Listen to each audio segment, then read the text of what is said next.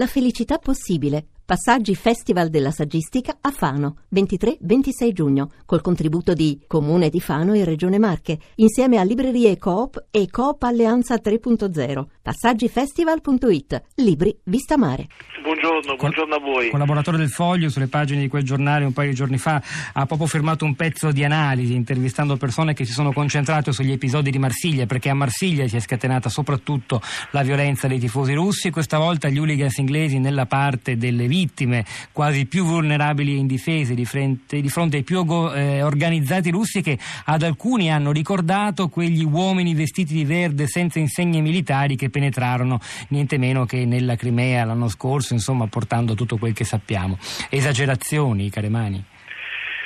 Beh, ehm, sicuramente ci sono delle contaminazioni ehm, ehm, che ci sia un'organizzazione, un eh, collegamento più strutturato fra le curve del calcio e organizzazioni paramilitari o di estrema destra, soprattutto nell'est europeo, non è così automatico.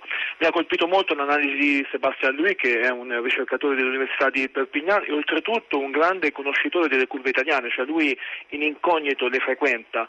E, e mi ha detto una cosa molto importante secondo me, cioè lui ha detto eh, le dinamiche delle rivalità tra club sono quelle che comandano, eh, al di là eh, della politica o dei nazionalismi. Quindi prima comandano quelle, poi il resto. A volte si possono confondere, però non è così automatico, purtroppo non è così semplice da spiegare, perché se fosse semplice forse sarebbe anche semplice prevenire. E poi c'è l'aspetto imbarazzante, direi. Cioè Jean-Philippe Leclerc, il caporedattore dell'equipe, mi ha detto, cioè la polizia russa, i russi non hanno eh, aiutato la polizia francese, non c'è stata nessuna collaborazione per comunicare che sarebbero arrivati quei russi, quel tipo di russi. La cosa più sconvolgente in assoluto però la diceva sempre Sebastiano lui quando ha detto l'attacco dei russi allo stadio agli inglesi mi ha ricordato l'Aisel. C'è anche una carica fortemente anti-europea, dicevo quella maglietta FAC Euro 2016 che è stata vista indosso a un, a un ultra del, del Lokomotiv Mosca, ma insomma al di là del singolo episodio.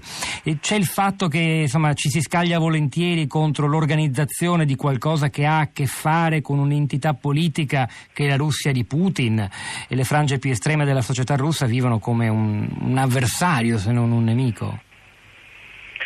Beh, sicuramente c'è dire, una narrativa russa eh, politica, sociale in tutto questo.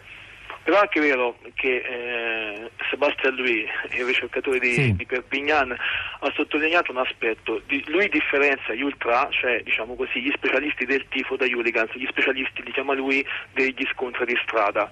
E, e allora c'è questo fondamentalmente. C'è, ehm, perché il rischio qual è?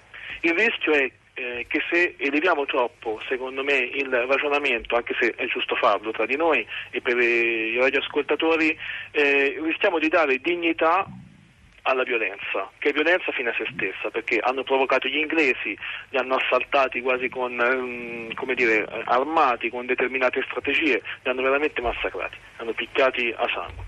Questo per dire che si rischia appunto di dare dignità eh, a chi vuole spaccare tutto, a chi si vuole rendere protagonista con la violenza, perché poi alla fine giustamente cosa succede? Ci ricorderemo a lungo di questi incidenti, forse più della stessa Inghilterra-Russia, forse più della partita, e allora hanno vinto loro, mm. perché fondamentalmente è quello che cercavano, la violenza e il protagonismo e purtroppo hanno avuto sia l'una per tutto quello che diceva anche Emilio benissimo, cioè non è possibile a 31 anni dall'AISEL, cioè il cortocircuito della memoria, Emilio ha usato delle parole perfette, è proprio questo, cioè ancora non siamo capaci di rintuzzare questo tipo di violenza? Ancora non siamo capaci di UEFA, istituzioni politiche, in questo caso francesi, eh, di dire, contenere e di prevenire? Non c'è collaborazione fra le intelligence e le polizie europee?